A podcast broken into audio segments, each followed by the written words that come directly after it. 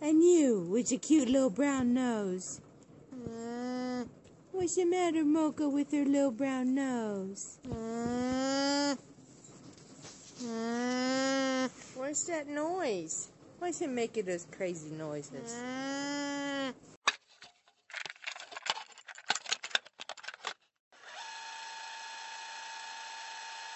Вы слушаете Альпака подкаст. Buongiorno, buongiorno, buongiorno to you. Buongiorno, buongiorno, I'm glad to see you.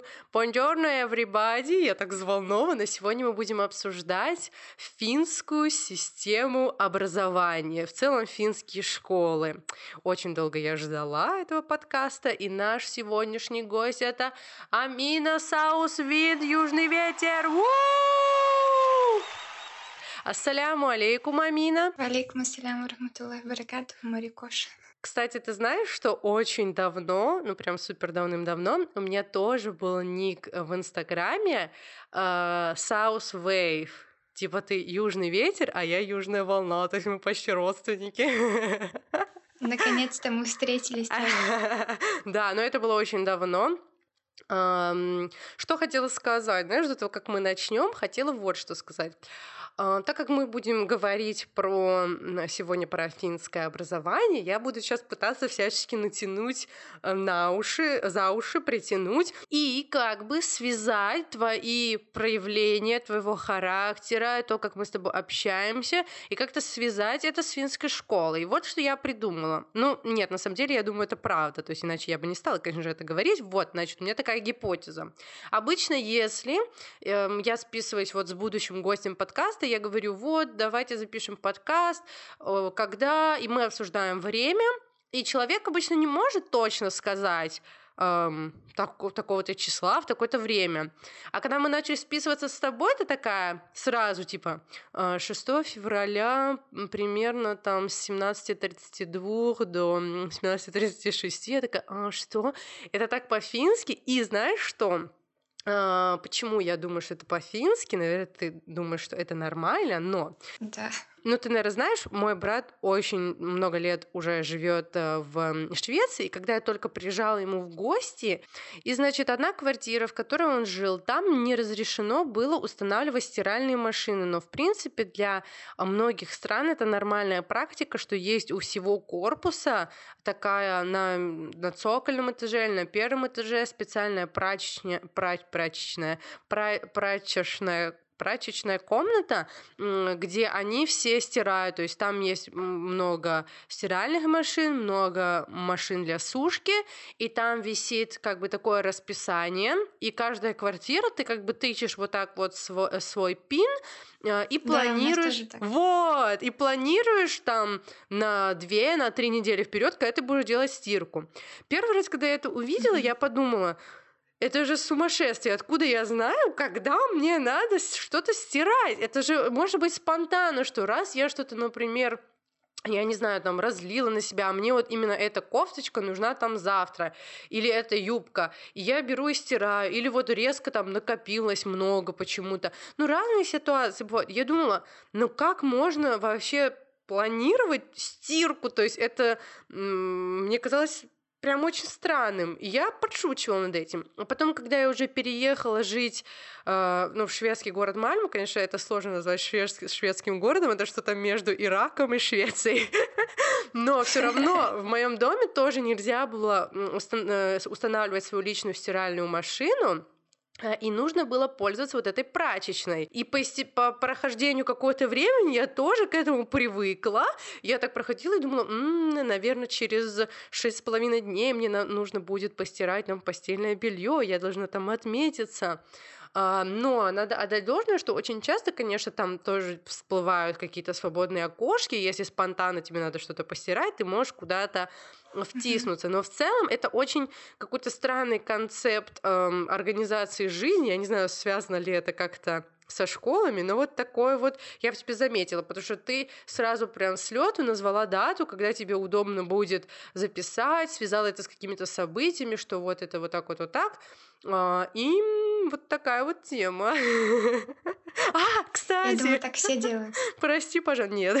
Еще до того, как мы начнем, мы уже, у нас же был перерыв долгий, то есть не было подкастов, и я не знаю, какой подкаст из тех, что мы записали, выйдет первым. Но если выйдет вот этот, то мне, получается, надо заново сказать то, что я уже говорила в других подкастах, так как я не знала, что будет первым. А, и теперь я стараюсь для каждого гостя ну, что-то сказать отдельное, особенное для гостя, или что-то подготовиться по отдельному для гостя, или найти какой-то в организации подкаста какую-то черту, которую именно этот гость проявил, а другие гости не проявляли. И вот для тебя я решила сделать фразу «бонжорно» на разных языках. И а, вот, например, первый вид. А, звучит он так. Ну, как ты знаешь, «бонжорно you» — это мы всегда так начинаем подкасты. И вот мы адаптировали mm-hmm. под тебя. Первый вид. «Бонжорно, бонжорно, бонжорно, хуна». «Бонжорно, бонжорно, хасхет хогина». Как тебе? Прекрасно. Но я еще подумала, я не знала, что ты ингушка, я думала, что ты чеченка, и потом, когда я узнала, что ты ингушка, я подумала, о, ну, вдруг это звучит по-ингушски не так, но потом подумала, ладно, чеченцы, ингуши, братья, ничего страшного. Еще у меня есть на финском. Но там немножко не рифмуется, поэтому я немножко переделала. Я не знаю, ты мне скажи, это э, очень, э, очень это как это сказать, катастрофично или нет. Бонжорно, бонжорно, бонжорно, синуле, бонжорно, бонжорно, и хана нехта синуле. Очень хорошо, по-моему, очень, у тебя получилось хорошо сказать синуле, но потом я не поняла, что ты сказала. Ихана нехда синуа. Синуа, да. А, Получается? все. Это все китайская сеть виновата, я просто плохо слышу иногда. Да, может быть, может быть. Конечно же, дело точно не в моем финском. Это стопудово китайская связь. Хорошо, а, шутки Ничего, мы тебя научим и ингушскому, и финскому. Спасибо.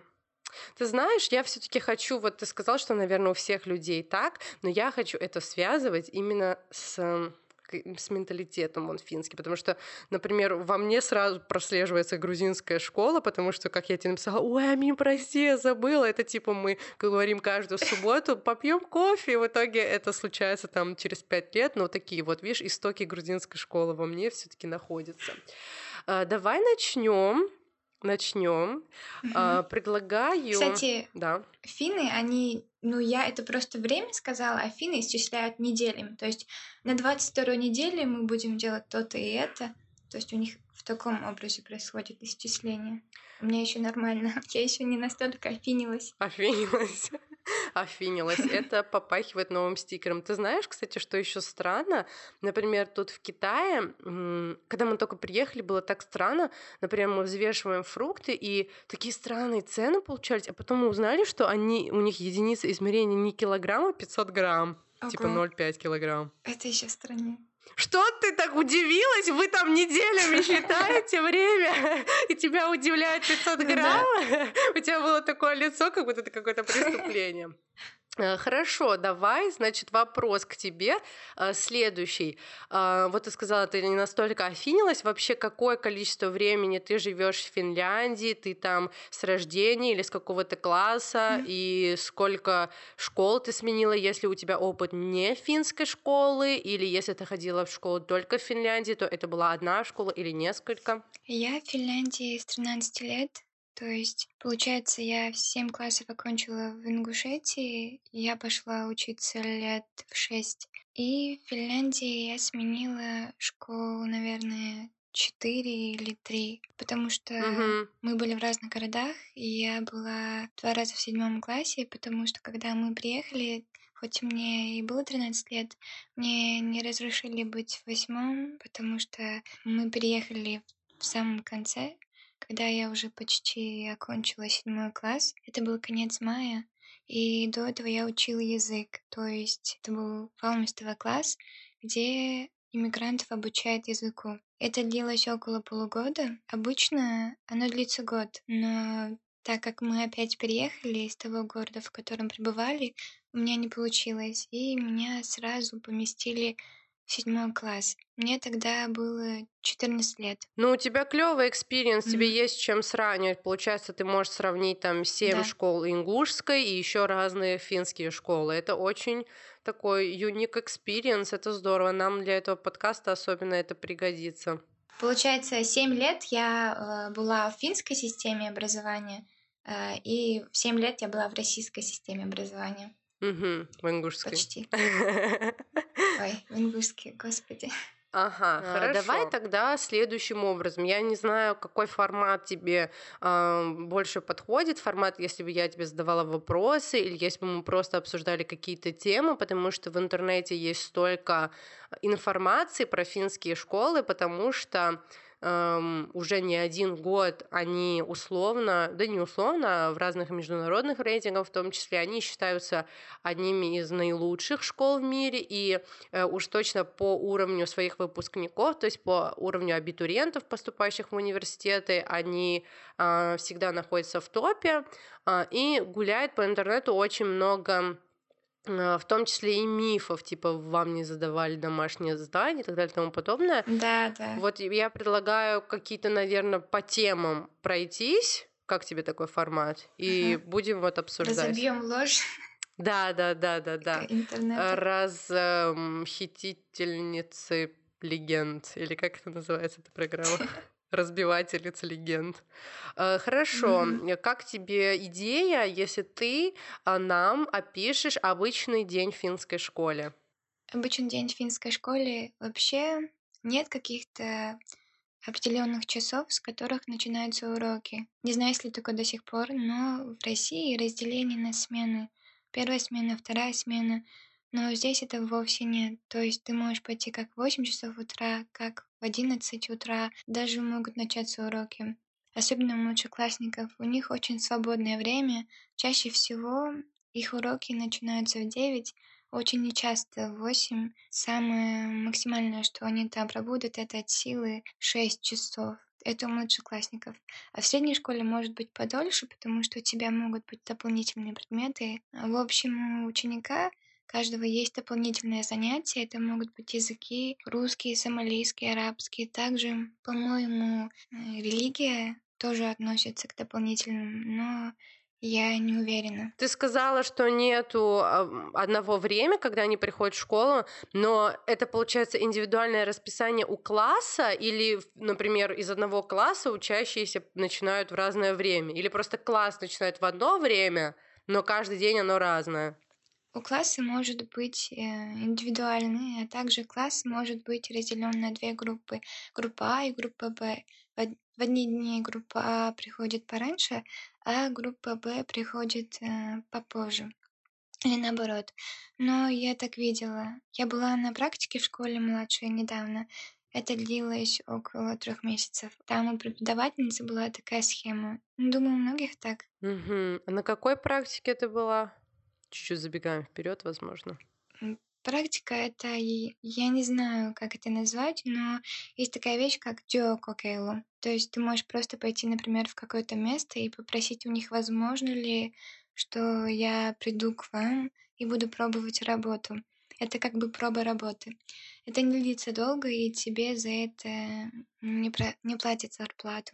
Слушай, очень прикольно. Хорошо, получается, что э, ну класс он разделен, может быть, на две подгруппы, но они все равно одноклассники. А не создается ли такое э, чувство от того, что, возможно, индивидуальное расписание, не создается ли чувство, что вы не команда, что вы не единый класс, все приходят в разное время? Думаю, что нет, потому что финны, они такие, они все равно в классе разбиваются на более близкие союзы и менее близкие.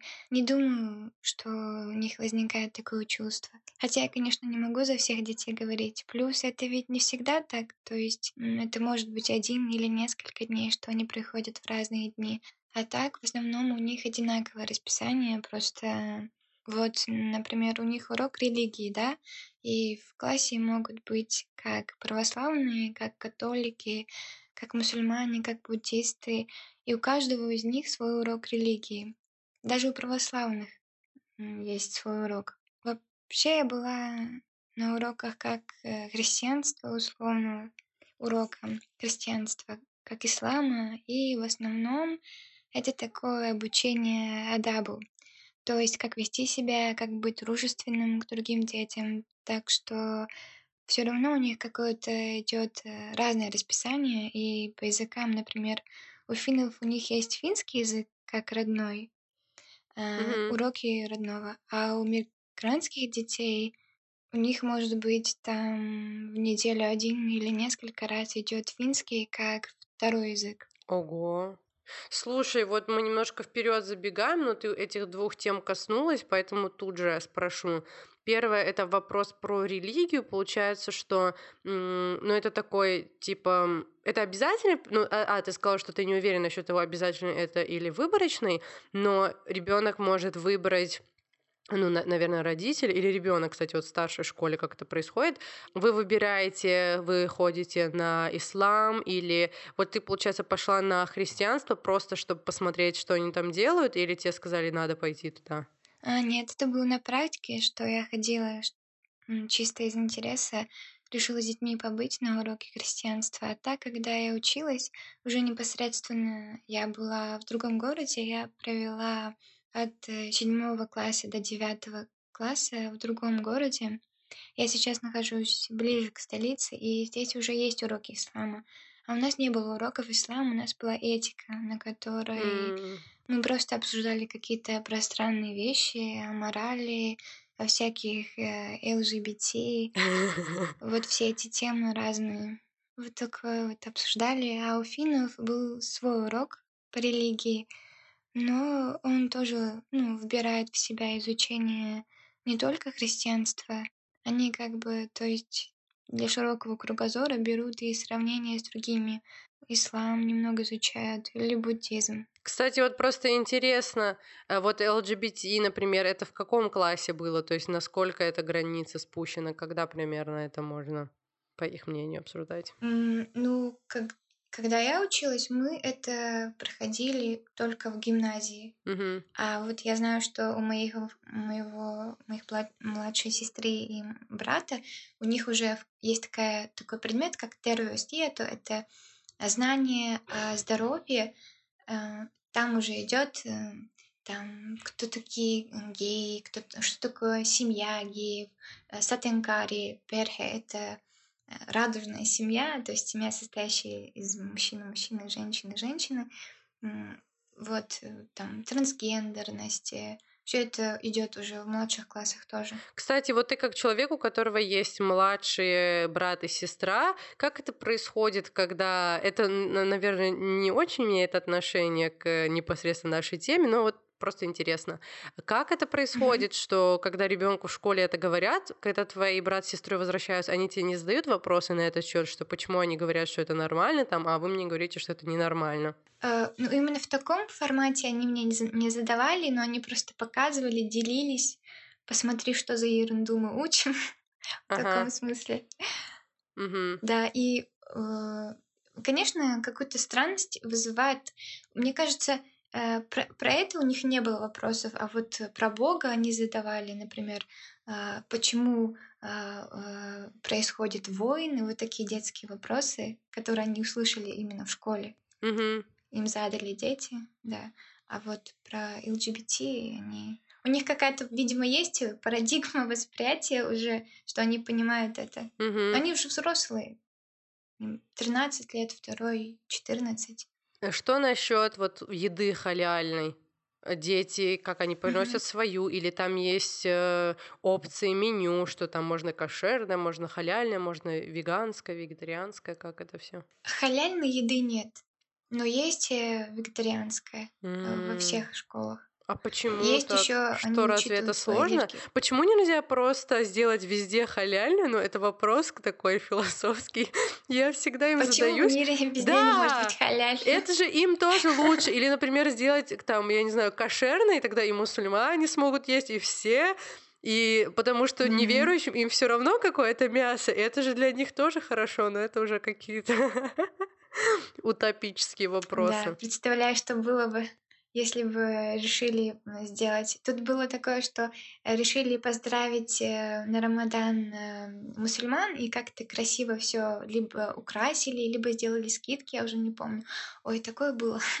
Такие, так люди взбунтовались. в интернетах. Кстати, вот в интернетах я читала про уровень, когда подготавливалась, читала про уровень то, что дети, которые учатся в гимназиях, что там уровень нетерпимости к иммигрантам выше, что-то такое. Но точно не могу ручаться за статистические данные, но вот такие, про Мгм. такие вот настроения читала. Еще ты сказала про языки. Ты сказала, что сомалийцы изучают сомалийский, русский, русский. А, Мгм. Насколько я знаю, а, в третьем классе, ну это прям информация уровня Википедия, в третьем классе начинается изучение английского языка, а в четвертом классе какого-то дополнительного типа французский, английский, а, какой-то еще другой. Ты сказал, даже русский можно. Это вообще супер странно. Откуда они берут учителей? И а, в седьмом классе начинают изучать шведский, что тоже супер странно, ведь шведский это второй язык Финляндии. Почему тогда они так поздно начинают его учить? Но насколько мне известно, что есть опция, чтобы вообще все обучение было на шведском языке. Правильно ли я понимаю? Мгм. Да. Ты можешь как и на английском выбрать э, обучение, все, чтобы было на, на английском. Но языки это есть А кели и есть Б кели. Э, то есть питка кели или гюд кели. Д- Длинный язык, получается, и короткий язык. То есть э, сколько часов расположено в твоем расписании, от этого зависит. Вот эм, обычно английский это длинный язык у многих, а Б это более короткий, потому что он начинается по- э, попозже. Но дают тоже различные опции. Например, э, мой брат сейчас учит э, шведский уже, а он в каком он классе? В шестом, по-моему. И моя сестра тоже в шестом классе начинала учить. А ты знаешь шведский? Нет, я не люблю этот язык. Он мне делает моим ушам плохо от него. Мне грустно. А, а мы, а, иммигранты, почему? Родина канельбулер, там, я не знаю, еще каких-то крутых штучек. Эти булочки с корицей. Я люблю слушать шведский шведский, то есть тот, который э, Шведы у говорят. шведов. Мгм. Но финский шведский, он немного странный, у них проговаривание немного не то. Ну окей, шведский, я понимаю, это их второй как бы государственный язык, но русский, сомалийский, это есть отдельные учителя для этого? Это финны или это представители этих национальностей обучают своим языкам локальным? Да. Обычно это представители э, национальности. Например, когда я учила, у меня был русский язык, но он э, входил, э, он не входил как бы в программу обучения для всех, потому что он был, это был русский язык для носителя языка. Он был после уже всех наших уроков по два часа в неделю или по час, я уже забыла. Эм, И он был только для тех, кто уже с детства разговаривает на русском. И нас было очень много. В одном классе нас было а, тем, кому по 13, по 14. В общем, а, все старшеклассники всех возрастов. Мгм. Вроде бы можно, да, выбрать испанский, русский, э, французский, но это уже идет как э, не как носитель языка, ты просто с самого начала учишь, а мы не учили. У нас была программа такая же, как и в России почти. То есть у нас были книги соответствующие. А сомалийский, я думаю, у них точно так же. Обычно это учителя сомалийцы, и тоже уже после основных уроков э, идут уроки м, языков. А также есть уже встроенные в школы, как бы в твою, в твою программу обучения языки, которые ты можешь посоветоваться с родителем, выбрать. А, Два вопроса у меня назрело. Первый, он не связан с языками, но пока мы не отошли от этой темы, пока мы не очень далеко, мы обсудили вот про халяльную еду. Кстати, тоже очень странно, что нету опции халяльной еды. Ам, раз есть религия как предмет, почему бы не сделать там халяльную курочку? Мгм. Ам, и мы обсудили как предмет религия. И вот вопрос еще, вот про хиджаб. Можно ли ходить в хиджабе? Да, можно. В любых, в средней, в старшей, э, в младшей школе можно ходить в хиджабе. В каком угодно. Я даже э, в химаре ходила в гимназии. Мгм. И нету никакой либо там нетерпимости со стороны учителей. Я не чувствовала никакой. Нет, не уч- нет учителей, нет кого. я еще надела так. У нас был не самый большой город, и получается, что некоторые учителя, которые меня видели без хиджаба, уже когда я перешла в гимназию, увидели меня с, и они немного удивлялись, но я не видела никакой перемены в отношении. И у нас еще были такие большие стикеры, везде расположены, на которых было написано Я «Скажем мусульманин. нет дискриминации». А, сожалению, не такое. Хотя можно сказать, что платок это уже есть обозначение того, что ты мусульманка. Типа у вас были повсюду всякие такие постеры, что против дискриминации, Да. трали Кстати, Да. это тоже, знаешь, такая палка о двух концах. Нет, это прикольно, что есть такие стикеры, все такое, но эм, знаешь, это как, э, ну, то есть в обществе, в котором реально нет дискриминации, там не будет стикера «нет дискриминации». То есть в обществе, где существует Да. слово «толерантность», значит, там нету толерантности, Мгм. иначе это, знаешь, как типа «ты в хиджабе, но мы тебя принимаем, нет дискриминации». Мы не говорим, что ты не такая, потому что ты в хиджабе. Ты такой «ладно, ладно, успокойтесь». Ну, то есть раз э, это уже, эм, это уже основано на выделении людей по каким-то Мгм. характеристикам, Да. да, то есть это, ну, такая вот уже более философская тема такая.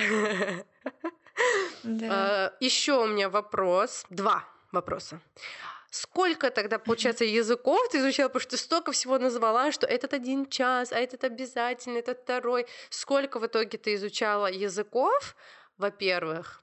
А, кстати, а есть там, типа, такие маленькие языки, например, чеченский, ингушский, там же очень много. Они хотели сделать, э, но мне кажется, нету того, кто смог бы обучать этому, и желающих, наверное, не так много. Это зависит от того, сколько, сколько детей. Э, Потому что, например, у нас же даже урока ислама не было в моей школе. Потому что не было не столь мусульман, много мусульман. Да, а здесь уже есть, потому что это поближе к столице, здесь больше мусульман. э, Вот. А Сколько языков ты э, изучала в школе? Я учила, я учила финский, русский, Два, английский, три. и в восьмом классе уже э, шведский начался, и все. Все четыре языка всего лишь. да. Да. Будь здоров. А, Хорошо. А, Как это все происходит? А, Если, ну, вообще в, Ш- в Швеции, говорю, в Финляндии же а, учитель это супер уважаемая профессия, то есть это какой-то топ, и Мгм. очень, э, ну, она высокооплачиваемая, и на нее сложно обучиться, потому что у тебя обязательно должна быть магистрская степень, но вот, кстати, иногда так преувеличивают, типа, обязательно должна быть магистрская степень, но на самом деле в Финляндии у вас же как бы я не знаю, как это назвать, но условно, типа, иногда это называют fast-track программ, когда в нашем понимании, например, бакалавр — это 4 года обучения, но часто в Европе это может быть и 3 года, хотя я думаю, может быть, и, я не знаю, в странах э, типа бывшего СССР, может быть, это тоже сейчас 3 года, но в Европе, во всяком случае, практикуется, что бакалавриат только 3 года. А, И магистратура, Мгм. соответственно, может быть там год или два. И насколько я знаю, в Финляндии, когда ты начинаешь учиться в университете, это 3 плюс 2. То есть это 3 года бакалавриата плюс. 2 года магистратуры. То есть итого, в общем, это всего лишь 5 лет. То есть это не супер какие-то я не знаю, там, мучительные годы обучения, это всего лишь 5 лет, и это уже магистрская степень. То есть иногда люди говорят так, что как будто это супер сложно и супер долго, а на самом деле вроде только 5 лет. Но, тем не менее, это очень престижная работа, очень уважаемая работа. Несмотря на то, что ты, не, возможно, не очень долго обучаешься, как стать учителем, но не всех ведь допускают до этого. Там есть э, разные условия, разные экзамены, и до того, как ты пойдешь к, к детям в реальные школы, ты проходишь какие-то тренировки в каких-то школах дополнительного образования и так далее. А как вот эти учителя, которые учат только языку, их как-то вне очереди типа допускают или как это происходит? Э, Нет, вот, например, я сейчас учусь в университете и тоже учусь языкам, и у меня направленность русский язык, и нам сразу же говорят, что вы должны на первом же году обучения определиться, будете ли вы преподавателями, либо просто филологами, переводчиками. А, И получается, что там есть определенное количество а, педагогических э, курсов, которые ты должен пройти. Э, то есть ты должен не только знать свой язык и быть э, углубленным, разбирающимся, разбирающимся в нем, но ты также должен ну, знать, как его преподавать. Получается, что там нет особо э, какой-то разницы. Это точно так же, как если бы у тебя была математика или какой-то такой обычный предмет. Угу, угу. Но это не значит, что ты прям будешь учителем, ты просто будешь специалистом по русскому языку, который также имеет право вот на таких э, быть учителем этого предмета именно, правильно? А, ну, обычно ты, если, например, ты выберешь русский язык и математику, то есть какой-то сторонний предмет, то ты можешь быть, да, преподавателем, если двум. ты пройдешь три года бакалавриата, да, и два года магис... магистерской, да, как это называется? Да, да. А, и ты знаешь, я сейчас вспомнила еще. Ты сказала, что когда вы учили, например, русский, что там были дети разных возрастов а, из а, любой вот high school. Вот тоже про, во-первых, про разделение вот это вот на начальную школу, среднюю школу э, и старшую школу. Mm-hmm. Расскажи, пожалуйста. И еще э, это у вас был такой разброс по возрастам, потому что это как бы экстра э, занятия вне учебного плана, как бы, то есть дополнительные. Но в вашем классе mm-hmm. основном ведь нету такого, ведь у вас все там э, люди одного возраста, рожденные в один год, потому что э, в Финляндии строго начало э, учебы в школе в 7 лет, то есть нельзя раньше начинают только в 7 лет, и в одном классе, то есть всем там по 10 лет или всем по 11, то есть они вот так вот вместе идут, то есть не может быть возрастного разброса. Может быть, потому что в классе могут быть не только финны, а еще иммигранты. И обычно, так как у них должен быть год обучения финскому языку, они немного могут отставать, отставать угу. от других. Да, например, э, моей сестре ей 14, а ее одноклассникам 13. И когда им исполняется 14, ей исполняется 15. Но она на год или там, полтора старше их. А так как у нас тоже был иммигрантский класс, когда мы, мы только приехали сюда. У нас был... Это так странно, иммигрантский класс. Да, у нас был просто иммигрантский класс. У нас были только иммигранты в классе. И нас тоже, у нас были разные возраста. Ну, плюс-минус э, год-два, наверное, э, было в классе. И, например, мальчик, ему могло быть лет 17, но он был э, в восьмом классе или в девятом. То есть они смотрели еще на твое владение языка и возможность, если у тебя нужные знания, чтобы выпуститься. А есть еще десятый класс. Это если у тебя плохие оценки, и ты хочешь э, потому как э, в гимназиях, ну, в старших класс, в школах существует порог, средний балл, и если у тебя, если ты хочешь туда, гимназию, а не в профучилище, тебе нужно обязательно э, иметь хороший аттестат, ну, доходить до среднего балла.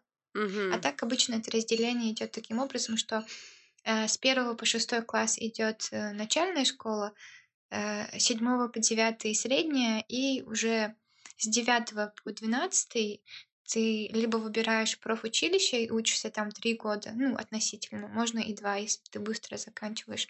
Или же это может быть э, гимназии, где ты тоже учишься от двух до четырех лет. И, или же это может быть так, что ты совмещаешь, то есть у тебя профучилище, и еще ты проходишь э, курсы в гимназии. Давай вот эту тему мы очень хотелось бы подробно обсудить, но до того, как мы к ней перейдем, буду тебя еще про это спрашивать.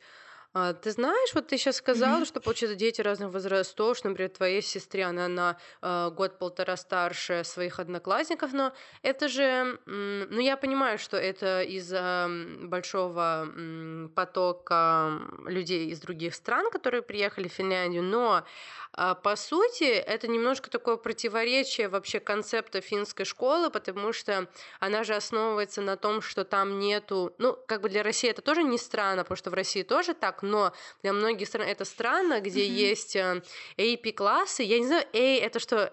Это A, P placement, а A что в ней, я забыла. Ну, типа, когда э, дети, которые более успевающие, учатся отдельно, а слабо успевающие отдельно. Mm-hmm. Понимаешь? А получается, что... Э, и вот A я забыла, что это. Average placement? Нет, наверное, нет. Above placement, я не знаю, что это за буковка A в аббревиатуре, но не суть. Получается, это нарушение этого, ведь э, по этой философии, например, твоя сестра должна учиться все равно со своими ровесниками, несмотря на то, что она немного отстающая по языку, например. Да. Противоречие а, такое. Вообще с языком... Замечено.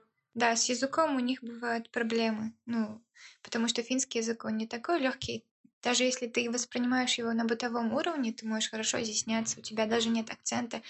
Но в учебниках там немного странные конструкции могут быть.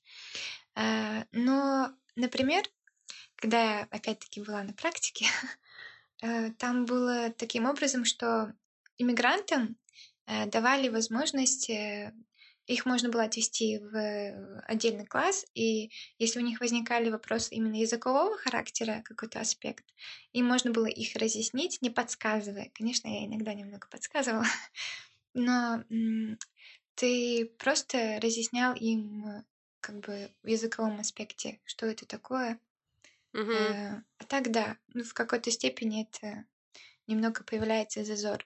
Но может быть же и так, что Например, э, ребенок, э, дети одного возраста, но кто-то знает, кто-то у кого-то более э, отличающиеся когнитивные способности. Обычно таким детям дают отдельные задания. Вот у нас в классе была девочка, она математику знала. А, это teachers, у вас же есть учителя-помощники в классе. Вообще сколько у вас там да, учителей да, да. на один класс? На один класс. Э, вообще эти вот помощники э, учителей, они, э, их могут быть там на одну школу могут быть три или четыре человека, но они еще берут практикантов и получается еще больше. Они просто некоторые прикреплены к классам, у них есть учителя, которым они помогают определенные, а некоторые просто ходят по классу, спрашивают, есть ли нужда в помощи. Угу. И вот этой девочке ей давали отдельные задания, она их быстро выполняла, как какая-то машина, и отдавала обратно. Вот у нее можно было сказать, был какой-то свой отличный путь от других. Я не поняла, почему ты про нее сказала. Это была такая короткая история, либо потому что я тебя перебила, я не поняла. Почему ты ее в пример привела? Я тоже. А, я не помню, я потеряла. Ну и не важно. Хорошо. Ничего. Зато а. какую-то девочку историю рассказала ее. Это ты говорила, ты в ключе того, что ты говорила, что есть учителя-помощники. Нет, я говорила, наверное, в ключе того, что даже если дети одинакового возраста, это ведь не означает, что они могут одинаково Не понимать. означает, да. Но просто финны сказали, что ага. вне зависимости от э, когнитивных способностей, что дети одного возраста будут в одном классе. То есть э, дело не в том, правильно это или неправильно. Да, можно сказать, что нет, давайте лучше собираясь по когнитивным способностям объединять детей в один класс. Но просто финны же сказали, что нет, давайте по возрасту. Я поэтому говорю, что получается они вот в этом э, большом потоке приезжающих людей э, из-за границы, mm-hmm. они э, как-то вот так приспосабливаются. Но это хорошо, значит, система э, живая. Э, еще вот ты... Ну, наоборот, это усложнило бы э, это бы усложнило бы наоборот. Нет, если бы дети, которые не знают языка, их бы поместили э, в тот класс, э, в котором они не справляются из-за того, что у них недостаточно а, недостаточно развит язык. Ну, мне кажется, это так индивидуально. Я думаю, окажись там твоя сестра на один класс старше, она не была бы прям не успевающей. Я думаю, просто ей нужна была бы какая-то дополнительная помощь. Ну, мне кажется, это индивидуально. Не знаю, возможно, поэтому. Ну, это, это они еще советуются с родителями. Например, моя мама решила, что и пусть э, сестру поместят в класс чуть ну, пониже. Ну да, но она же может ошибаться. Это да. Ну, то есть, конечно, нельзя дойти до абсолютов справедливости, да, и да, приходится да, как-то да. компенсировать. Да. Ну да, вот мы же как бы мы не э, осуждаем, мы же просто обсуждаем. И вот ты говорила про разделение там на начальную школу, и ты сказала, некоторые остаются в дополнительном десятом классе. Получается, что обязательное обучение это с первого по девятый класс, правильно? Но, насколько я знаю, сейчас угу. еще да. сейчас еще обязательная учеба в детском саду. Я не знаю, правда это или нет. Есть такое, как эсикол. Я знаю, что туда должны ходить все дети. Это как бы э, до Прескул, дошкольные. прескул, да? Да, да. Но нужно ли всем ходить в детский сад? Не знаю. Мгм. Давай тогда вернемся вот к этой теме, о которой ты говорила про high school. Ты там сказала, есть такой вид, есть секой вид. Получается, вот когда в Финляндии ты заканчиваешь девятый класс, ам, во-первых, вот, кстати, тоже вопрос. С какие вы сдаете тесты, какие-то экзамены, это какие-то стандартизированные экзамены, сколько раз там до девятого класса, если они у вас. И вообще, если у вас домашнее задание, это же суперизвестный миф, что говорят, что в Финляндии нет домашнего задания, но оно есть на самом деле, но просто его дают Да. немного, и по количеству э, нагрузки по количеству нагрузки, э, по количеству нагрузки, которую дают детям в младшей школе и в средней школе, а, и по количеству э, часов, которые они проводят в школе, и по количеству а, часов, которые они тратят на домашние задания, Финляндия а, возглавляет вот этот топ минимум часового пакета, то есть очень мало времени. Ну, а у вас все равно есть домашнее задание, правда же было? Да, у нас есть домашнее задание, но оно очень минимальное, потому что основная мысль состоит в том, что дети учатся в школе, и э, знания они получают в школе, а дома это просто закрепление и повторение. И может быть так, что тебе вообще не задают э, никакой э, домашки э, за день, там, м, например, у моих э, ну, братьев, брата и сестры, у них бывает часто, что у них вообще ничего нет, и они целый день просто отдыхают. Мгм. А иногда бывает э, больше, чем обычно. Но в основном, если сравнить э, с российской школой, то, конечно, нет вот этих странных запоминаний стихов, э, каких-то... Мы, учили, я помню, теоремы в математике. Здесь этого нет. Здесь многие вещи, они просто приходят э, через повторение. То есть из года в год э, многие вещи просто повторяются, но к ним добавляют какое-то углубленное, какую-то углубленность, какие-то детали. Есть такой еще предмет, например, как природоведение. Э, Я думаю, у нас он тоже был в России, но я вообще ни- ничего не, не особо не разъяснялась на нем, а здесь он на таком хорошем уровне, что он дает очень э, отличную ступень для того, чтобы войти в обучение уже физики, химии, биологии, таких вот предметов. Ну почему тогда, если ты говоришь, там тебе задавали э, какие-то теоремы учить, а там этого нет, и все через повторение, но по такой логике тогда это должно было бы занимать гораздо больше бы, времени, и тогда по истечении 9 лет финские абитуриенты бы вообще бы не были бы ровнее другим абитуриентам. Они бы были бы гораздо ниже, но нет, они наоборот выше. И вот это супер странно, потому что, например, а, сейчас, а, когда я, когда я приехала в Китай, тут была одна девчонка, с которой я начала частно заниматься английским.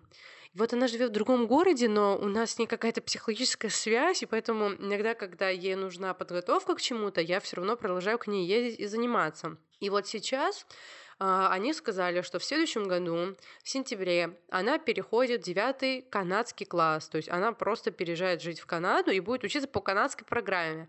Что на самом деле crazy, потому что уровень ее английского не соответствует ожиданиям родителей. А, И, естественно, когда я это услышала, ну, караул, срочно я начала смотреть учебные планы канадские, что там да как. И первый предмет, который мы взяли для сравнения, чтобы понять, что нам надо подтянуть, ну, с точки зрения языка, это была математика.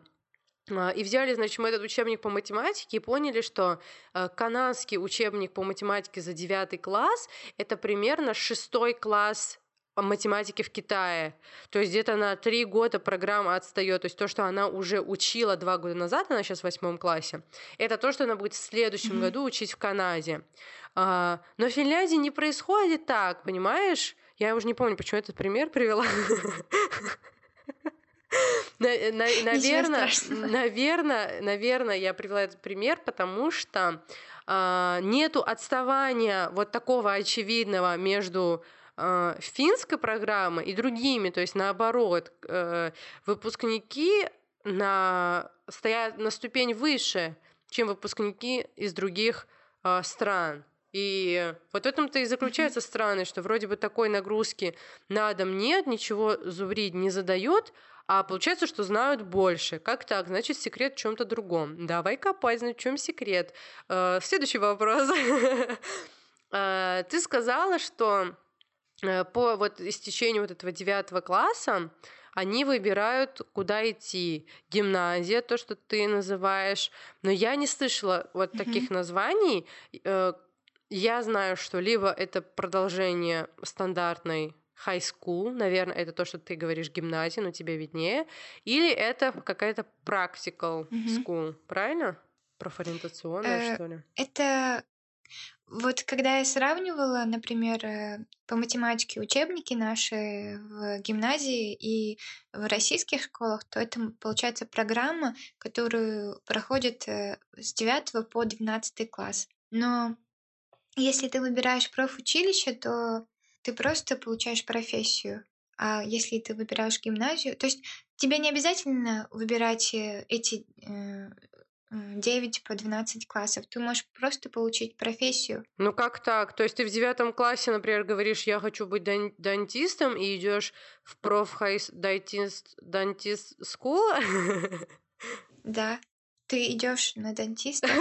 Я так смеялась, и ты такая, да?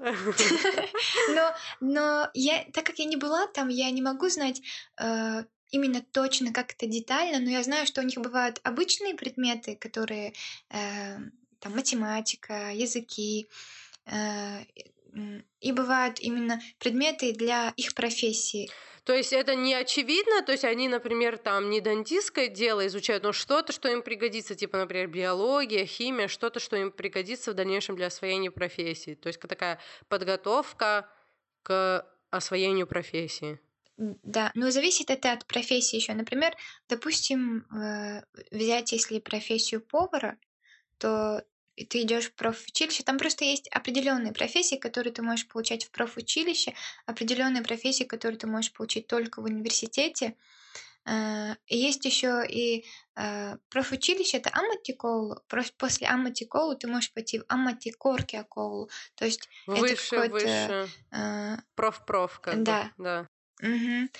Если, допустим, взять профессию повара, то у них очень много практики, они очень много практикуются, учатся, но у них есть также и обычные предметы, которые не относятся никак э, к повару, к поварству. Вот. То есть они как бы берут свою профессию, но и какую-то какие-то основные, так как ты же не можешь просто в девятом классе остановиться, Мгм. потому что нужно же еще немного получить знания с 9 по 12 класс Мгм. по обычным предметам.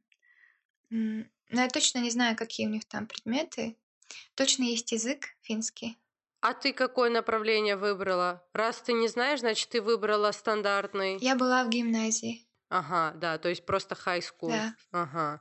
И вот у тебя там Мгм. какие предметы Да. были? И вообще какие предметы, и как они менялись от начальной школы к средней и потом к старшей?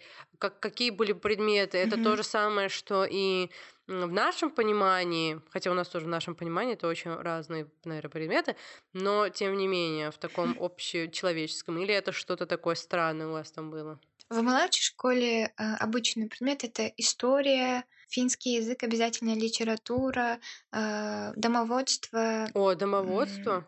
труд. Да, домоводство. А что вы там есть с первого по девятый класс. Э, Просто печем, готовим еду, учимся мыть посуду, убираться за собой. То есть такой дисциплинированности в домашних делах обучают. А, Есть еще и урок труда. А, Урок труда, он обычно, он может быть такой работа с более мягкими предметами, там шитье, вязание, ам, такие поделки из пластилина, глины, либо это труд э, с инструментами, с пилой, а, по дереву. А, И ты можешь А женщины могут выбирать такое? да, любой ребенок, посоветовавшись со своим родителем, выбирает то, что ему интересно. А, кстати, вот ты уже несколько раз сказала, посоветовавшись с родителем. А бывает такое, что родитель хочет одно, а ребенок другое, на чью сторону встает школа? Конечно, такое бывает. э, Ну, я не, не знаю, не, не слышала о таких конфликтах, чтобы, например, маленький ребенок что-то хотел. Но я думаю, что школа бы встала на э, сторону э, ребенка. Мгм. Я почему-то так подозреваю. Но я не думаю, что такие конфликты выходят за э, пределы дома, Мгм. потому что, например, у нас была такая ситуация, что я что-то хотела, а мама хотела по-другому, и было так, как хотела моя мама. Но они, конечно, тоже должны Ну, это поставить. просто, мне кажется, ингушский сценарий скорее, а Да. Я думала, ты скажешь, и в итоге было так, как хотела я. А, а труд или у них может быть так, что э, две группы, и они меняются. Одна группа э, э, по дереву работает, потом э, в следующий период, так как у них э, несколько периодов, два периода, с августа до декабря первый период, и с декабря до э, конца мая. И вот они могут менять некоторые предметы. Эм, О, по- ага, прикольно. да. То есть вы учитесь, у вас начинается у вас начинается учебный год в августе и заканчивается в мае. Да, в августе э, там нет фиксированной даты. э, Это обычно 8 августа, либо 11 августа или Мгм. 13. И до декабрьских э, э, каникул они обычно очень длинные, там недели две. И Первый период проходит, а потом уже с декабря э, после каникул до конца мая, э, там 28 или 30 мая пр- э, второй Мгм. период. И на нем могут быть э, расположены различные предметы. Например, с 6 по 9 класс начинается физика с химией и географией, с биологией. В первый период у тебя химия, во второй физика, э, в первый биология, во второй география э, или наоборот. То есть они так какую-то нагрузку снимают, Мгм. чтобы не было таких трудных предметов в одно и то же время. Сколько предметов вот вы проходите в целом? Примерно сколько у вас единовременно? Единовременно, то есть ты хочешь сказать в неделю сколько предметов? А нет, например, ты сказала, что у вас два термс, как-то семестр, наверное. Мгм. Ам, и вот в этом первом семестре сколько вы осваиваете предметов? Ну, около, наверное, там 6-7 предметов. Так мало? Пять, Да. Класс. А сколько тогда длится урок и сколько длятся перемены? Урок длится 45 минут и 15 минут перемены. Иногда она может быть меньше. А, Есть еще большая перемена, на которой Lunch дети time. обедают. Да. С первого по д- по девятый класс около 30 часов должно быть. Я знаю, что с 6 по 9 обязательно 30 часов у тебя в неделю уроков. Это не обязательно 30 разных предметов. Это может быть один и тот же предмет, но который часто повторяется. То есть на него уделено больше всего внимания. Обычно это математика и финский язык. То есть у вас может быть такое, что, например, вы сидите на уроке математики, вышли на перемену, зашли опять математика, вышли на перемену, зашли опять математика, правильно? Так много не может быть, конечно, но, э, например, у тебя может быть математика, потом ты выходишь, у тебя финский, а потом опять математика. Опять математика. Или подряд две математики. А физра обязательно бывает подряд два часа. Э, Ага. Ты сейчас сказала про эти перемены. У вас, у вас же обеденный перерыв 30 минут. мгм, Да. А знаешь, как у нас в Грузии, ну, во всяком случае, это в моей школе было так, первый перерыв 5 минут, второй перерыв 10 минут, третий перерыв 10 минут, потом самый большой перерыв 15 Мгм. минут, потом опять 10, и опять потом на уменьшение идет какая-то супер такая очень строгая, малопеременчатая У нас не система. было обеда в Ингушетии. Мы, у нас не было перемены на обед. Э, В Ингушетии вообще не было обедов. Ну вот видишь, тоже такое. Нет. Э, Вот у нас тоже так, знаешь, типа 15 минут у тебя перемена, и в буфете такая очередь, то есть там нету столовой, там вот, ну, во всяком случае, у нас в школе так было, там был просто э, буфет, и там настолько очередь, как будто ты на каком-то рок-концерте, там супер толпа, которая пытается втиснуться, и ты пытаешься просто руку свою э, как можно в лицо ближе вот этой продавщице Мгм. засунуть, чтобы она именно у тебя взяла деньги, ты сказала, что ты хочешь, и может быть такое, что там 15 минут, и ты не успеваешь вообще ничего поесть, и с этим хачапури Да. стоишь около э, своего кабинета, и тебя еще подгоняют, и ты вот так вот просто все запихиваешь, Мгм. быстренько идешь на урок. Вообще кошмар, конечно. По сравнению с. Финляндией. Что ты говоришь? Битва за Хачапури, говорим. У тебя было слово детства. Да, да, кошмар, да, это битва за хачапури, реально. А там еще вместо сыра бывали какие-то макароны. А, видишь, детские травмы. Тесто с тестом. Да, да, типа они макароны смешивали с... э, ну что ты хочешь, время такое было нестабильное. Откуда там сыру было взяться столько, чтобы всю школу прокормить? Они де- варили макароны с сыром и как начинку э, в хачапури. А, пока не ускользнула, знаешь, что же я хотела... А, ты уже неоднократно говорила, что упоминала, не знаю, как это сформулировать, вот то, что у вас же там не только, что вы сидите, и одна практика, практика, практика. У вас же очень много разных практичных, экспериментальных штучек, особенно тогда, когда вам вводят такие предметы, как физика, химия и так далее. У вас же очень много Мгм. экспериментальных таких штук. Да. Расскажи про это. Э, на- Есть э, обычно в кабинетах по химии и физике есть такая встроенная мини-лаборатория. Э, В шкафах, в шкафах обычно находятся все предметы, которые тебе нужны, всякие пробирки, э, электрические приборы. И очень часто происходят э, различные, э, как это называется, Эк- эксперименты? Что это? Лабораторные Эксперименты, да. да, да, это происходит очень часто, обыч- особенно в гимназии. Мгм. На последних курсах я это терпеть не могла. Нужно было разбиваться Почему? на группы, потому что у нас именно эти предметы были с финнами, они не очень, ну, у нас с ними не получалось пойти на контакт, поэтому это все входило в какую-то неловкость. Почему не получалось? Не знаю, они очень закрытые сами по себе. Если они уже есть в каких-то определенных э, группах, содружествах, то они сами по себе тоже неловкие, и я неловкая, и получается какое-то столкновение двух неловкостей. Но обычно же кто-то должен открыться и пойти на контакт, а у них этого нет. Они, они не идут на контакт так легко. Ну или, может быть, это просто мой опыт, я не знаю. Не хочется, конечно, говорить ничего плохого или странного. То есть, получается, как бы все кучкуются по признаку свой-чужой? Не сколько так, а сколько это мой друг, которого я знаю э, с младших э, классов, и мы с ним вместе, м, и поэтому как-то трудно к ним подойти. Э, они же Мгм. часто из э, одной школы переходят в другую совместно с теми людьми, с которыми у них уже были Отношения, да. да, отношения, да. И получается, они многие Мгм. друг друга уже знают. Ну, ты думаешь, это дело просто в тебе? То есть то, что ты такая, не можешь там подойти, познакомиться сама? Или это в целом то, что ты видишь среди других э, иммигрантов тоже? Да, я часто слышала э, тоже от иммигрантов такой фи- фидбэк от, от Афинах, что с ними трудно. Но обычно это когда ты э, не, не вырос с ними, а приехал уже в таком Мгм. более В подростковом сознательном возрасте. возрасте. Да. Кстати, ты встречала когда-нибудь финнов-мусульман? То есть финны, которые приняли ислам? Да, у нас в мечети э, пр- преподает э, сестра, которая приняла ислам, э, и она преподает нам тажвид. Также она э, является той, которая организовывает похороны мусульманам с другими сестрами. Это тоже финки.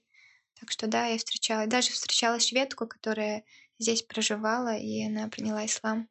Но финнов я не мгм. встречала. А, и один, но он наполовину только фин. И один фин наполовинку.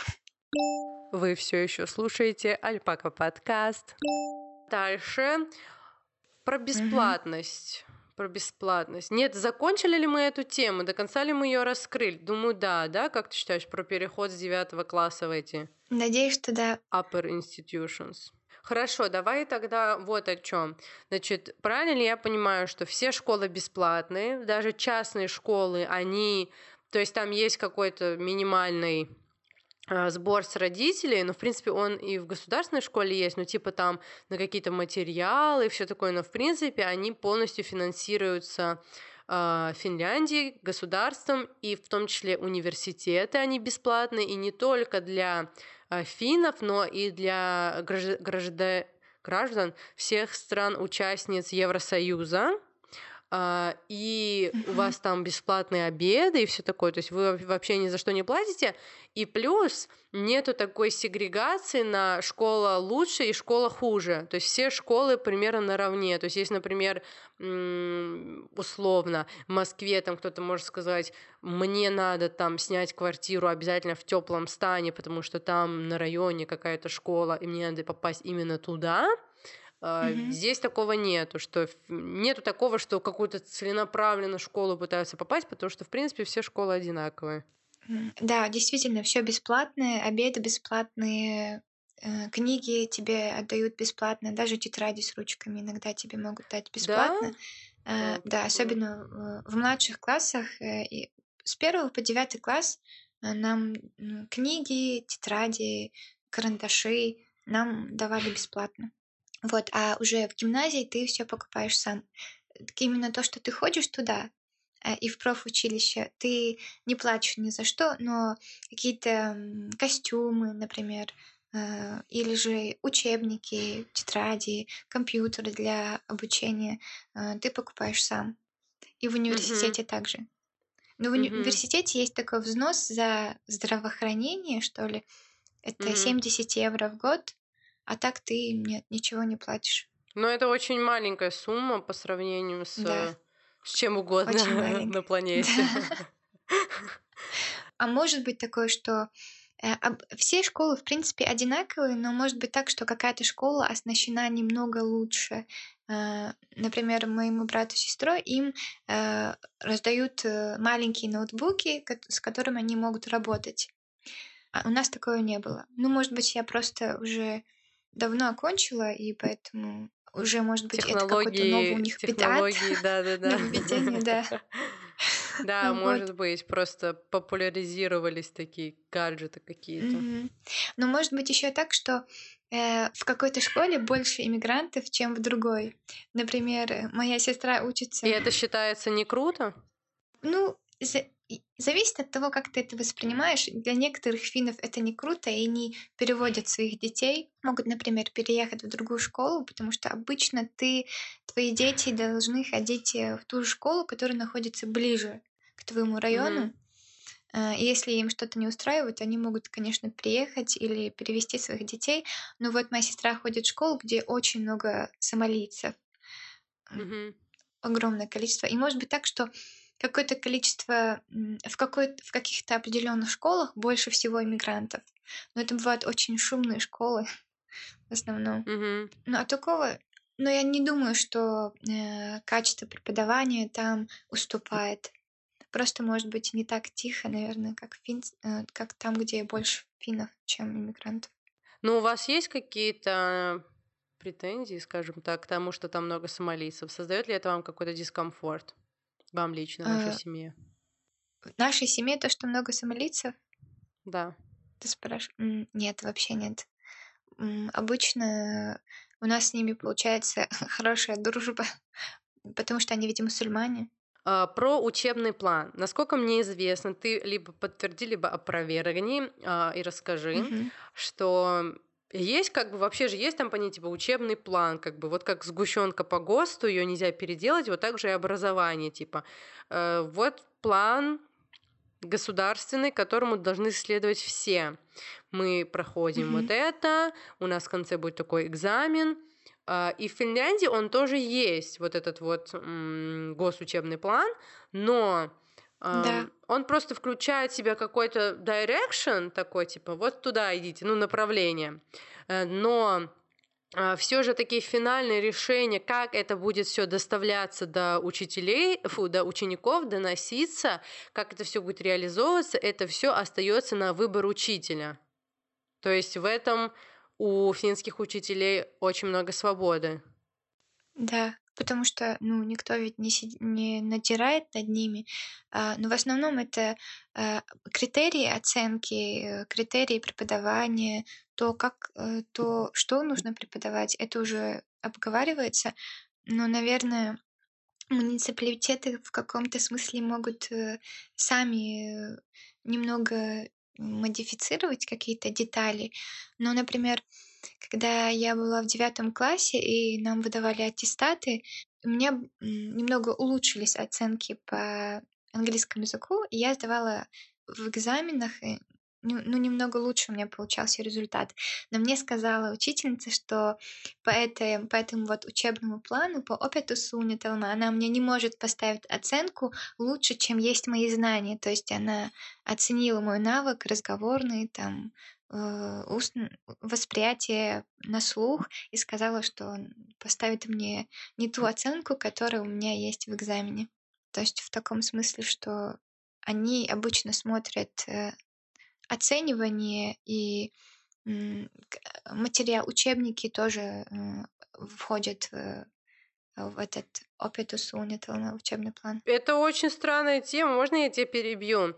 Я согласна с тем, Мгм. что э, как бы результаты экзамена, вообще давай подробно поговорим про экзамены школьные. Я согласна с тем, Мгм. что очень часто бывает результаты экзаменов, они не не выражают э, знания, не показывают знания Да. ученика о предмете. Но я считаю, что если ты сдал экзамен на лучше, то тебе должны засчитывать балл лучше, то есть балл в пользу тебя. А если ты сдал хуже, ну раз у них такая вот лояльная система, то они должны засчитывать с учетом того, что ты получал, предположим, за этот год. Э, Я очень уважаю такую систему, что они не культивируют Мгм. оценки на экзамене. Это действительно здорово. Но если ты на экзамене получил выше, возможно, это значит, что ты к нему подготовился. Почему они у тебя воруют этот балл?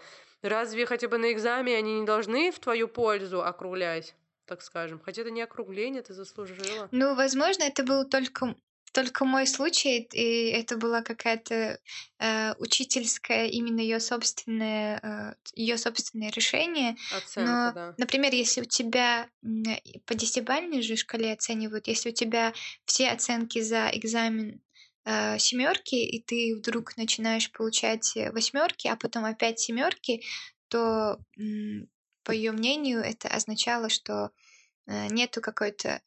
Есть просто ситуативная подготовка, но какого-то понимания языка нет, может, по ее мнению.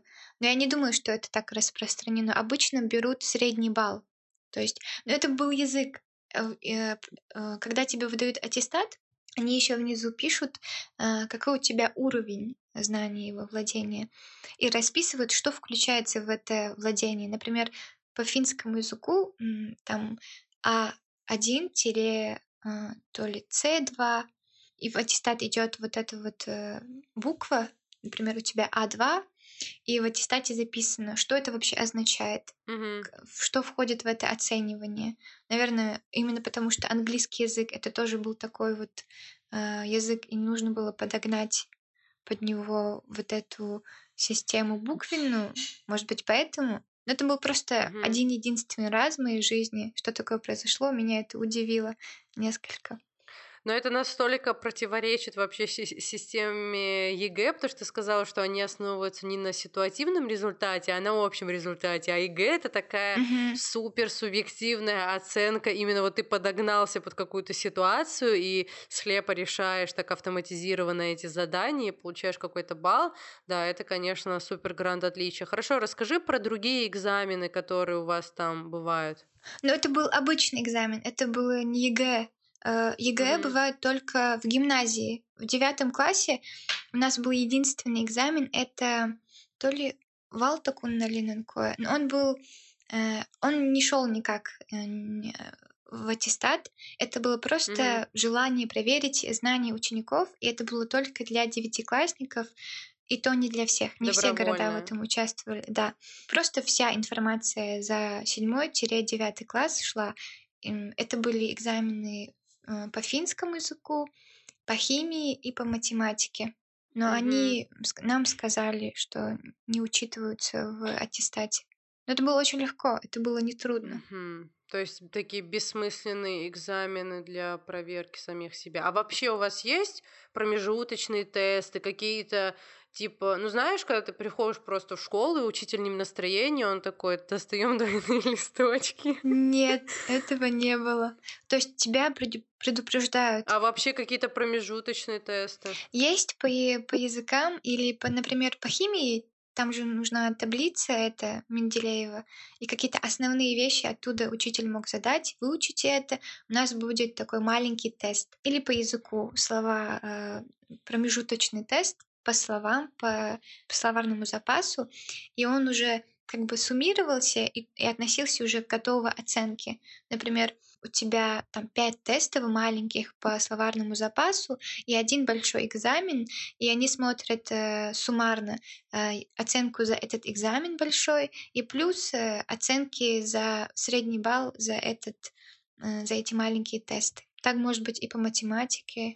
А как часто бывает, ты сказала, что когда ты переходишь, то есть ты заканчиваешь девятый класс и уже выбираешь вот один из этих путей, либо идешь в гимназию, то есть стандартная старшая школа, Мгм. либо идешь в такую более проф эм, направленную школу. А, Ты сказала, что если ты не дотянул по среднему баллу своих предметов, то тогда ты Мгм. остаешься как будто бы на второй год, ну типа на десятый класс. Как часто Да. такое бывает, что ученик не справляется и остается? Очень редко, а, потому что до того, как э, начинается этот э, отбор в различные гимназии, постоянно напоминается, и твои оценки, они как-то приводятся в, в порядок. Тебе говорят, что тебе нужно сделать для того, чтобы улучшить свой, свой результат, и что ты вообще хочешь. У меня была такая ситуация, что по математике в девятом классе, так как я хотела быть врачом, в гимназию, которую я хотела, там можно было выбрать профильную математику только если у тебя определенный средний балл именно за математику. А я до него не дотягивала. И мне учительница привела со мной дополнительные часы, в которых она объясняла мне тему и подготавливала меня э, к экзамену, чтобы у меня средний балл был хорошим. И это действительно помогло. То есть это была ее инициатива, она мне сама предложила это.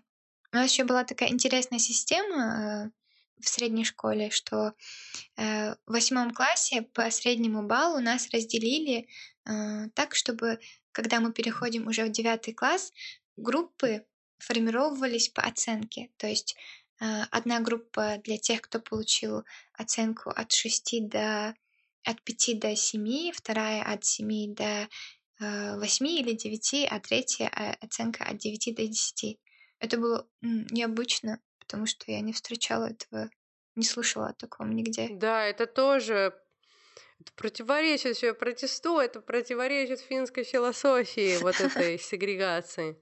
Не, ну может быть это наоборот из таких, знаешь, альтруистических целей, чтобы наоборот э, как бы сгруппировать всех э, отстающих или не успевающих и э, помочь им, как бы чтобы так централизовать помощь доставляемую. Вот ты сказала, Да. что учительница сама тебе предложила эту помощь. Вообще, насколько вы близки с учителями, то есть насколько вовлечен учитель э, ваши стремления, ваши интересы, э, сколько вообще э, учеников в классе, чтобы понимать, насколько сильно может учитель э, знать про каждого ребенка, там, о его увлечениях, кем он хочет стать. Э, Понятное дело, что эта учительница, она, значит, знала, что ты хочешь сдавать, э, что тебе нужен хороший предмет по профильной математике, потому что ты хочешь стать э, э, врачом. Э, Насколько вот вы близки? Я знаю, что вы учителей просто по имени окликаете. Ну, кстати, в Грузии тоже так. Но мы Да. еще добавляем мас, это мастаулевели, это значит учитель по-грузински, а мас это уч, типа сокращенно, и мы говорим, например, ты Ага. была бы Амина уч, вот так вот. Но можно просто уч, уч, типа. Интересно. Ам, насколько вы... Да, тут тоже так делают. Да, да, да, да. Вот Да. насколько вы близки с учителями, насколько они вовлечены в вашу жизнь. И еще дополнительный вопрос: был ли у тебя когда-нибудь там стресс из-за отношений с учителями, или был ли у тебя стресс когда-нибудь из-за экзаменов? Учителя обычно, ну, это зависит от учителя, от учителя именно, но они в основном, в основном доброжелательны и очень настроены на то, чтобы у тебя был хороший результат, и ты э, улучшил свои знания. Ну, конечно, это не так, что «эй, подружка» или «друг», но такое, да, отношение более дружественное, чем в российских школах. И каждому классу представлен э, свой классный руководитель. Есть еще такой предмет, как... э, Homeroom teacher. а, да. Есть еще такой предмет, как э, Open to Ohjaus. Это как бы это координаторство, что ли. И именно с ним ты обсуждаешь, что ты хочешь делать вообще в будущем, э, какие ты предметы хочешь. И у тебя бывают э, инди- индивидуальные встречи, где вы сидите в классе, э, они у тебя обязательно они спрашивают, как у тебя дела, как настроение, и дальше вы уже Мгм. переходите к тому, чтобы планировать. Вот, и они уже могут передавать э, какую-то информацию, которая тебя беспокоит, э, учителям по предметам именно. Вот, или ты можешь э, спокойно подойти к учителю и сказать, что этот материал мне не дается, или он трудный для меня, вы не могли бы э, мне его объяснить, и он может даже свое личное время для тебя выделить, чтобы помочь. Но не бывает такое, что типа это мой нелю- нелюбимый учитель, этот учитель мне не нравится. Вот бывает Конечно. такое ощущение? Конечно, бывает. Была на школе э, в средней э, одна учительница, которую не любили все. Э, потому Почему? что, ну, видно, она была, ну, очень взрослая, уже подходила к пенсионному возрасту и была такого более строгого порядка, более строгого Ага. времени. Да. И даже если в тебя там... Она со времен Российской империи, наверное, там. Да, все так думали точно. И, у нее было такой, э, такое желание, чтобы все ходили аккуратно, говорили друг другу аккуратно и были в таких, э, ну, держали себя. И если у тебя там ви- видно слишком много тела, ну, такие вещи, или там слишком яркий макияж, она могла сделать замечание. Ну, была ворчливой. И у меня была с ней проблема в том, что я очень чувствительный человек, она могла мне очень резко что-то сказать, и я даже однажды расплакалась на ее уроке. Но все равно, эм, так как э, Ну, именно это типа супер редкость, правильно? очень редко, так как э, у финнов больше учеников в классе, у них было около 20-25, а у нас наш иммигрантский класс, он был очень маленький, э, от силы человек 8, и постоянно кто-то уезжал, приезжал. Такое тоже происходило. И у нас были более близкие отношения с учителями, поэтому могло э, Мгм. перейти на эмоции. А какой максимум людей в классе, который может быть? По-моему, вот это вот э, количество 25-26, э, вот это максимум, что я встречала. В гимназиях может быть побольше людей. Помимо этого, у тебя был какой-то стресс от школы? То есть помимо, например, ситуации с этой учительницей, вот какие неприятные моменты могут быть у типичного финского ученика, что ты прям стрессуешь? Потому что для меня, например, в детстве и особенно в подростковом возрасте школа была главным отравителем жизни, главным источником моего стресса, главным э, разрушителем моей психики. Но я думаю, что фин, у финнов это отношения между учениками, что могло привести их э, в стрессовое состояние, так как они, ну, более такие закрытые. То есть только между детьми, как бы, но в- на одной горизонтали, но никак не с учителями, типа, за редким исключением. Особо нет. Я не встречала, чтобы были какие-то конфликты с учителями. Они могли сплетничать про них э, и придумывать им э, клички, но такого спора или ссоры не было. Э, и насчет оценок они тоже особо не волнуются. У нас было, у нас было много учеников, которые вообще не готовились ни к чему, просто слушали на уроках и очень хорошо сдавали экзамены. А, ну, конечно, у нас, у, у- тех, кто финский язык э, не родной, у нас так не получалось, и мы больше учили, чем финны. А бывало, что и вообще есть и такая практика, что родители вызывают школу, но не в смысле, например, ну и в этом смысле тоже, например, плохого поведения, или просто на какую-то встречу. Вот как часто родители приглашают, чтобы обсудить там, я не знаю, успеваемость ребенка, будущее ребенка и так далее. Около двух раз в год бывают э, встречи.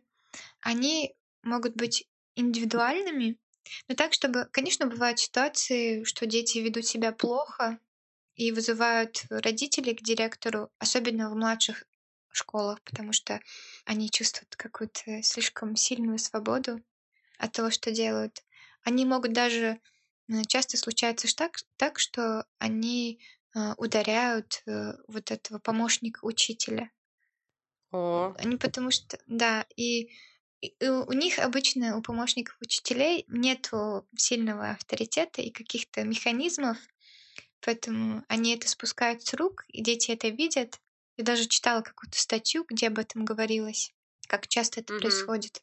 А так, конечно, как и в обычных школах, вызывают родителей к директору, случаются родительские, родительские собрания. Но когда, например, родители вызывают, вот как бывает, предположим, вот в Австралии или в Сингапуре, их индивидуально вызывают. То есть не так, что родители всего класса сидят и при всех все обсуждают, а на индивидуальную встречу зовут, и у каждого родителя Да. свое индивидуальное время. Вот так, да?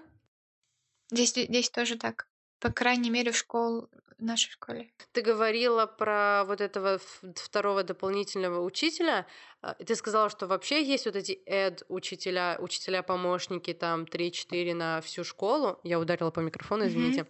А, Но единовременно в классе сколько находится учителей? Единовременно а, чаще всего один учитель. Иногда на математике и на финском языке обычно бывают помощники, могут присутствовать, потому что это обычно сложные для детей предметы.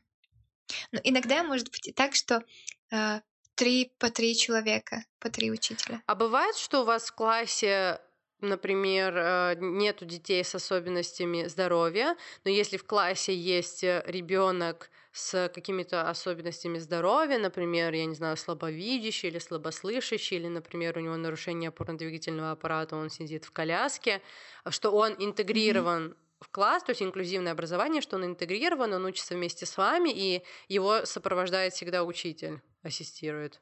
Или как это происходит? Такое было именно в моем опыте один раз в гимназии. а, Был мальчик слепой, а, и его сопровождала девушка постоянно на все, на все предметы. А в младших школах и в средней школе я этого не встречала. А, Там, где была, я была на практике, был специально отведенный класс для детей, у которых есть э, аутизм, какие-то ну, не очень осложненные э, особенности, а были, был еще класс тех, ну, которые уже сидят в инвалидной коляске, у них там То есть они отдельно. такого рода. Да, у них отдельно было. Ну, к ним обычно представлен один учитель и много помощников учителей. А вот чтобы был интегрирован, я не встречала. А, Но все школы, то есть это все в одном здании происходит. Как вообще устроены здания? Может ли человек на коляске въехать в любое здание школы?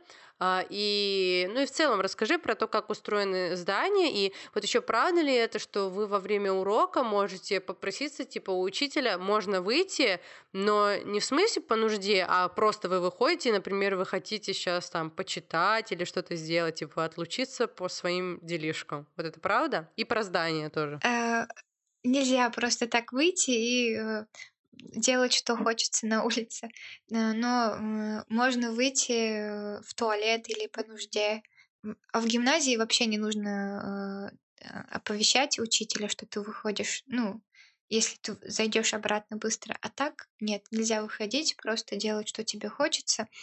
Но могут быть специальные помещения или специальные часы, в, которых ребенок ребенка отводят специальное место.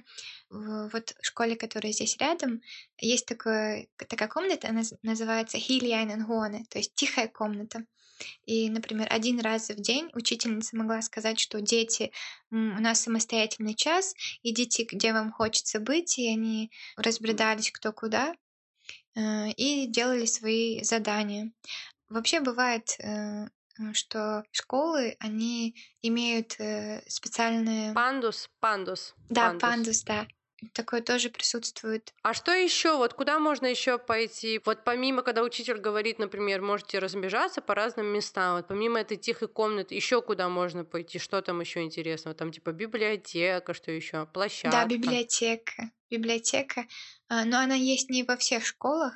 Обычно вот именно в той школе, где я была на практике, там была такая красивая, приятная, удобная. То есть на одном этаже находились э, книги, и ты с ними мог подняться на второй этаж, где располагались различные подушки, э, так- знаешь, такие стулья, такие мягкие, Пуфики. э, которые просто, да, пуфики, такого рода вещи, диваны, одеяльцы раздавались, если тебе было холодно.